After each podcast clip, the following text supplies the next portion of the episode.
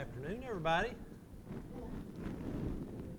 Boy, it's just been a good service. I tell you what, Lord blessed us, and there's no doubt. And hope everybody enjoyed the Thanksgiving time with your family and our church family. We had that on Wednesday night. And I tell you what, it's just the blessings of God, and we're going to look at some of those here today. But again, we're in the book of Ecclesiastes. We're getting closer to drawing toward the end of this. And I was going to start jumping into that, just kind of summing it up. And the Lord's put this on my heart just to finish some of the vanities here. But, you know, as we've been on this journey with King Solomon, you know, he's investigating again, can man find purpose and meaning in this world without God? And these first six chapters, it introduces us to man's attempt to do that. But then Solomon quickly shows the readers, us, that these attempts will leave you empty, vanity. And again, vanity, it does mean emptiness, but it also means vapor. And things don't always seem as they appear. And I often think of cartoons when I think of this. And you all remember back these cartoons, and you'll see these characters in the desert, and they're just they're dehydrated, sun's beaming on, they barely get around, and all of a sudden they see this big body of water out here, and they just start running toward it, and when they get there, it vanishes. It's a mirage, right? And I think about that. That's what this emptiness, this vanity can be if we put our faith in the wrong thing. So today, again, we've studied a lot of different vanities. Again, we're going to be in chapter 5 today, by the way. We're going to finish this up. But we've seen a lot of vanities, and they tend to repeat themselves so much in these first six chapters. And again, this is a journal, and he's writing it as he goes. It's a poem, but he's seeing, and he's experiencing it himself. He's seeing mankind. We see fall into the same traps year after year and day after day. And, you know, as last time I was up here, we talked about the vanities of worship. And just looking back at that a little bit, when we worship according to what we think is pleasing to God, what we think, it's not pleasing to Him. We got to do what He tells us to do. If we come to church unprepared, not ready to hear from Him, He's not pleased with that. If we come in with an attitude, you know, oh man, I just can't wait. You got your mindset on what I'm going to eat afterwards and things like that, and you're not paying attention, you know, you're going to leave with emptiness because you wasn't prepared. You wasn't ready to hear from God. And in that, you'd be deceiving yourself if you think attendance or just offering is all you have to do. We got to praise God the way He wants us to praise Him. So in that, you know, again, we're discussing all these different vanities, and that was the last one we talked about. Today we're going to talk about the vanities of wealth. We're going to be in chapter 5 and get into chapter 6 a little bit, and I'm just skimming through this here. You definitely need to take time to read through this scripture here. It's really important to us. But the first six chapters, again, really heavily focuses on these vanities.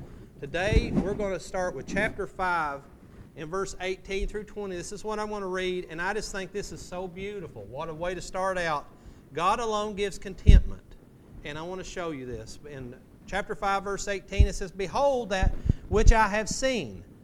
It is good and comely for one to eat and drink and to enjoy the good of all of his labor that he taketh under the sun, all the days of his life which God giveth him, for it is his portion. Every man also to whom God hath given riches and wealth, and hath given him power to eat thereof, and to take his portion, and to rejoice in his labor. This is a gift of God. For he shall not much remember the days of his life, because God answereth him in the joy of his heart." Let us pray here. Dear Lord and Heavenly Father, again, we're just truly blessed to be in your house, Lord, and just to get to open up your word, Lord, and just get to read it. We know what the future holds in here because you show us, you tell us, and we're just so grateful for this. And Lord, here as I go through and we talk about the wisdoms here, Lord, just give me the words that you need me to say, Lord. And just again, we thank you for everything you do for us. Just be with us. We ask this in Jesus' name. Amen. But folks here, whenever we read that, God is telling us here what true wealth is here on earth. He's showing us that for those who consider God as their source of wealth, we have pleasures, we have riches, and we have the ability to enjoy them here on this earth because of Him. You see, a lot of times people, they on this earth, they see wealth in different ways. Again, they see wealth in how much, possessions you have, or how much money you acquire, or what your worth is, and all these different things. But true wealth and contentment comes from the riches of life that God can only give, and not what this earth can do. Now, God does bless us with these things. He does bless us with our possessions and our wealth here, right? But as a true believer, the major thing is that we understand where our wealth comes from. We understand it comes from God, and He is in complete control. He's all-knowing. Look at verse 20. I love this in chapter 5. For he shall not much remember the days of his life, because God answered him in the joys of his heart. Think about that. Whenever you're going through life and you're just having a difficult time, every second sometimes feels like an hour. It just goes by so slow when you're in those times. But when you're joyous and happy, time flies. That's what he's saying here. In the joys of God, life just goes by so fast because you're content. And, you're going to rejoice in your labors with God. And you're going to be thankful. You're going to have a joyous heart as we labor. We're not going to complain about things. We're not going to complain and wish I had this one's job, or I wish I had their money and things like that. You're content. Because, folks, you're content and satisfied with what you have. That's what God blesses us with. Not only that, it is not what we dream of. And, that is so much contentment, whenever you think of that. He blesses us with that. And, it's okay, folks, to have goals and aspirations. It's fine to have those things. God blesses us with those things. But, with that, we need to enjoy the gifts of God. We need to enjoy the gifts. If He blesses you with something, He wants you to enjoy it. And I know sometimes you may feel guilty. You'd be like, I feel guilty about taking this trip or doing this. But God blessed that for you to enjoy. Enjoy it. And there's nothing wrong with wealth, folks, but we just can't place our faith in the riches of this world. Because if we do, we're going to be disappointed. And that's why Solomon says so much in here. It's vanity. It's emptiness. Let's look at some of these vanities of wealth for living under, for those that are living under the sun without God. Let's go to verse 10 in chapter 5. Everyone's probably seen this, a few times before, but it says in verse 10, "He that loveth silver shall not be satisfied with silver, nor he that loveth abundance with increase." This is also vanity. Folks, when you read that, the more you have, the more you want. That's what he's saying here. You can't get enough to satisfy that craving. People want to hoard up belongings, and they might not ever use them again. They want to hoard up these things, and we see it, and I've got stuff. I mean, I've got, our attic is completely full of stuff that needs to be given away because I've not used it in years. I've got clothes up there and things. But you know what? I mean, today we see people fill up garages, they'll fill up storage buildings, they'll have to go rent storage buildings, right? You see a lot of those around. Sometimes that happens. But you know what? Solomon is showing us here, the more you obtain doesn't correlate with the satisfaction in life. Those things we hoard up, a lot of times we forget what we got. You know what I mean? It doesn't help with the satisfaction in life of what you have. He tells us this is just chasing the wind. I mean, you're just putting more work on you trying to keep this stuff, trying to latch on to something that's not there, kind of like that mirage we talked about, with the characters and things. But as wealth continues to increase, you might begin to see long-lost relatives. You might begin to see friends and things start coming around when you start getting all this earthly wealth. They want to enjoy it too. They want to enjoy it, right? So verse 11 says, "When goods increase, they are increased that eat them. And what good is there to the owners thereof, saving the beholdeth of them with their eyes?" So the more you acquire, sometimes there can be consequences to this. The more you have, it can produce anxiety for the person that owns them. Here under the sun, it can produce that. Verse 12 talks about that. "The sleep of a laboring man is sweet, whether he eat little or much. but the abundance of the rich will not suffer him to sleep. Folks, when you get all these things and you put all your stock into your wealth, you start worrying about them. You start worrying about these possessions. I don't have enough locks. I don't have enough chains to put on things, you know. I don't have enough cameras to look at everything that I've got. You begin to have anxiety about it. And you might get to the point that I need somebody to help me. I'm going to have to hire somebody to overlook this stuff. And then you begin to think, can I trust those people that I've just hired? Yeah. You all see what I'm saying? Anxiety, folks. That anxiety that you have, that mankind will have over this stuff, it can turn into pain when something, you start to see things starting to go missing. Things start to get lost. Things start to, get stolen and all kinds of different things. But not only that, folks, you might have a collection of hunting rifles that you've stored up somewhere, but you haven't paid attention to them in years. And when you go back, you haven't took care of them. They might be rusted up to where they're no good. We're setting our treasures here on earth and not in heaven. Remember, rust, the moths. You might have a whole big wardrobe of nice clothes. You haven't touched them in years. And you might go back and the moths will eat them up. Here on this earth, that's going to happen. That is going to happen, folks. And that anxiety gives way to pain. In verse 13, like I said, this is a sore evil which I have seen under the sun, namely riches kept for the owners thereof to their hurt. You see, riches here on this earth are not guaranteed. They're not guaranteed. God giveth, God can take it away from us. And sometimes we put our faith in these things of wealth, and we've got to be careful because it can be taken away. And, the wealth of this earth, you might think that you're got it made, I've got everything I need. It's going to take care of me. It's going to give me that. It's going to give me that peace that I'm looking for. I can use this wealth. It's going to provide me the safety, security, all these things for down the road. And then to find out it's gone. Whew, that's a vanity. That's what he's telling us here. That's vanity. It's emptiness. Man, that hurts. And Solomon he's witnessed this in his journey. And folks, this stuff is still happening today. It's still happening today. We've already talked about it. But, you might have money in some type of stock or something like that. And you go back and be like, where'd it go? It might have just left, Something might have happened to it. Retirements happen. You hear about that all the time. People losing a lot of their retirements. So, folks, these things are still happening. The thing of it is, we cannot put our stock in worldly treasures. The next verse here that we're going to talk about, it goes along. We see this in Job 1:21, but we also see it here. And you've got all this wealth and all these things, but the thing of it is, whenever we leave this world, you're not going to take it.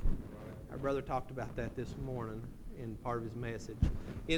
You're not going to take it with you. Verse 15 says, And he came forth of his mother's womb, naked shall he return to go as he came, and shall take nothing of his labor, which he may carry away in his hand. And this also is sore evil, that in all points as he came, so shall he go. And what profit hath he that labored for the wind? So if that's what you're doing, putting your faith in your wealth and all this stuff, I'm telling you, you're going to work, you're going to have all this stuff, but then you're not going to take it with you. It's not going to help you. You're not setting your treasures in heaven. You're setting them down here on this earth. And just going along, when I read that, I was thinking years ago, we went to a car show, and this guy, he had this Corvette. It was one of the first ones. I can't remember what year, model, or anything, but it was candy apple red. It was a beautiful car. He was so proud. Wiping it and cleaning it and all that good stuff. And whenever you come up, he was happy, eager to talk to you about it, He said, I've worked many a day to own this car. And I remember there was a man there, it might have been my dad, I don't remember, but they said, how much you want for it? Just joking around. He said, I'm going to be buried in this car. And I was like, and everybody around just kind of laughed, He didn't. I was like, wow. After I walked away from that, he might have been serious about that. He really thinks, that car gives him that much pleasure, But he might be buried in the ground with it, but you know what? It's not going with him.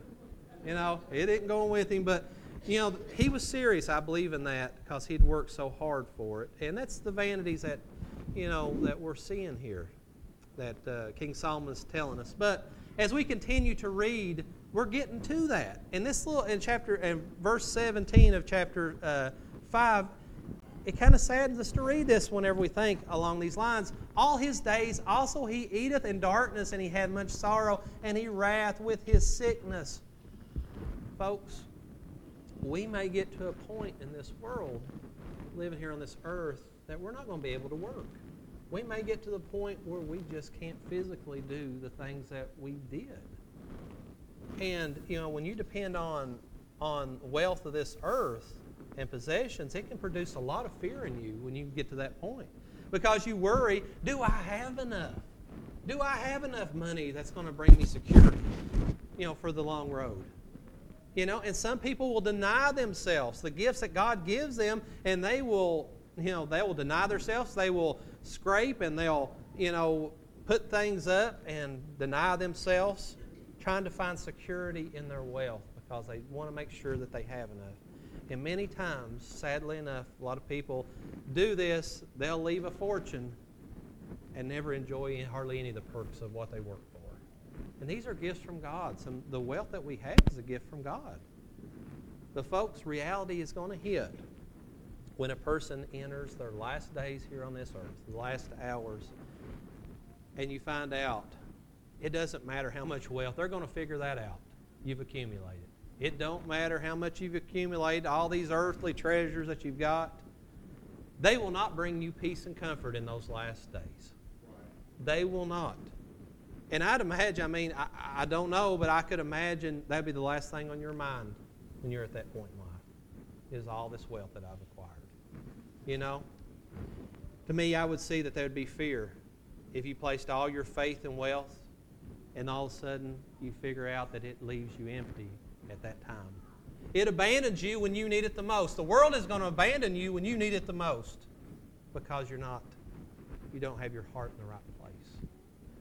It's an open experience for someone to come to that reality, not sure what happens next. They might get angry at themselves. They might get angry at the situation. What's going to happen? Folks, they don't see God as their source of wealth because if they did, they would have full confidence in that time of their life that, you know, hey, listen, I'm content. He's going to take care of me here on this earth. He's going to take care of me afterwards. And you can lay there relaxed with the safety and security if you're at that point in your life. Amen. And I tell you what, that's contentment here on this earth that only God can give. You know, God's ways is always the best way. Always the best way. He's a God of love, and He will be there holding our hands through anything. This world's wealth cannot do that. Solomon indicates this, and we're going to jump into chapter 6 just a little bit, and I want to touch on a little bit of this, these last bit of this vanities. But in chapter 6, again, Solomon's going to bring some of his own experiences into this as he also is observing the others around him. Very wise man, as he says here in chapter 6, verse 1. There is an evil which I have seen under the sun, and it is common among men. A man to whom God hath given riches, wealth, and honor, so that he wanteth nothing for his soul of all that he desireth. Yet God giveth him not power to eat thereof, but a stranger eateth. This is vanity, and it is an evil disease. And we've seen this all the way through this first six chapters.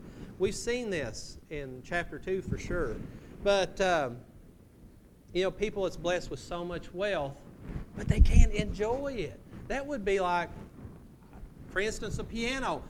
I come across and somehow acquired a baby grand piano. I mean, it's the best you can buy.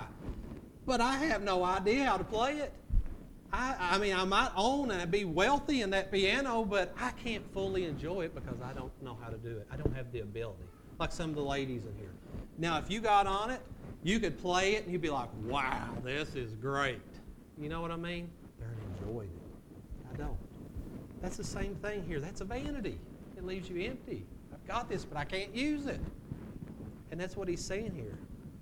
No matter how much, folks, that we possess and what we're blessed with, because the blessing, that comes from God, what He gives us.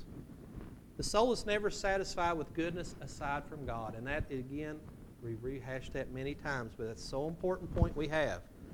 And, you know, we know Solomon, King Solomon, he made a lot of mistakes, you know. And again, we know that God told him, don't you marry these foreign wives.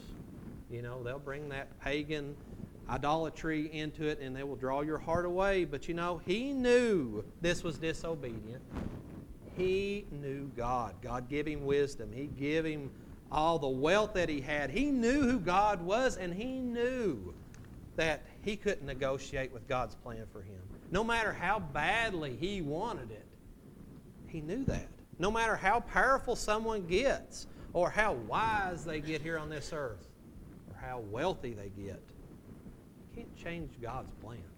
He's not going to change it. Verse 10 says that here in chapter 6. That which has been is named already. God is in control. He's named it already. Everything's already done. He is over all things, and it is known that it is man. Neither he can contend with him that is mightier than he. We can't contend with God.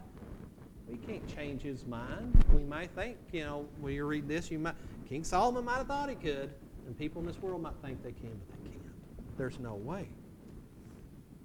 But you know, you may think that, again, you might have this life figured out, and your wealth is going to see you through all kinds of different things. But Solomon, in this book, God has inspired him, this wisdom book here.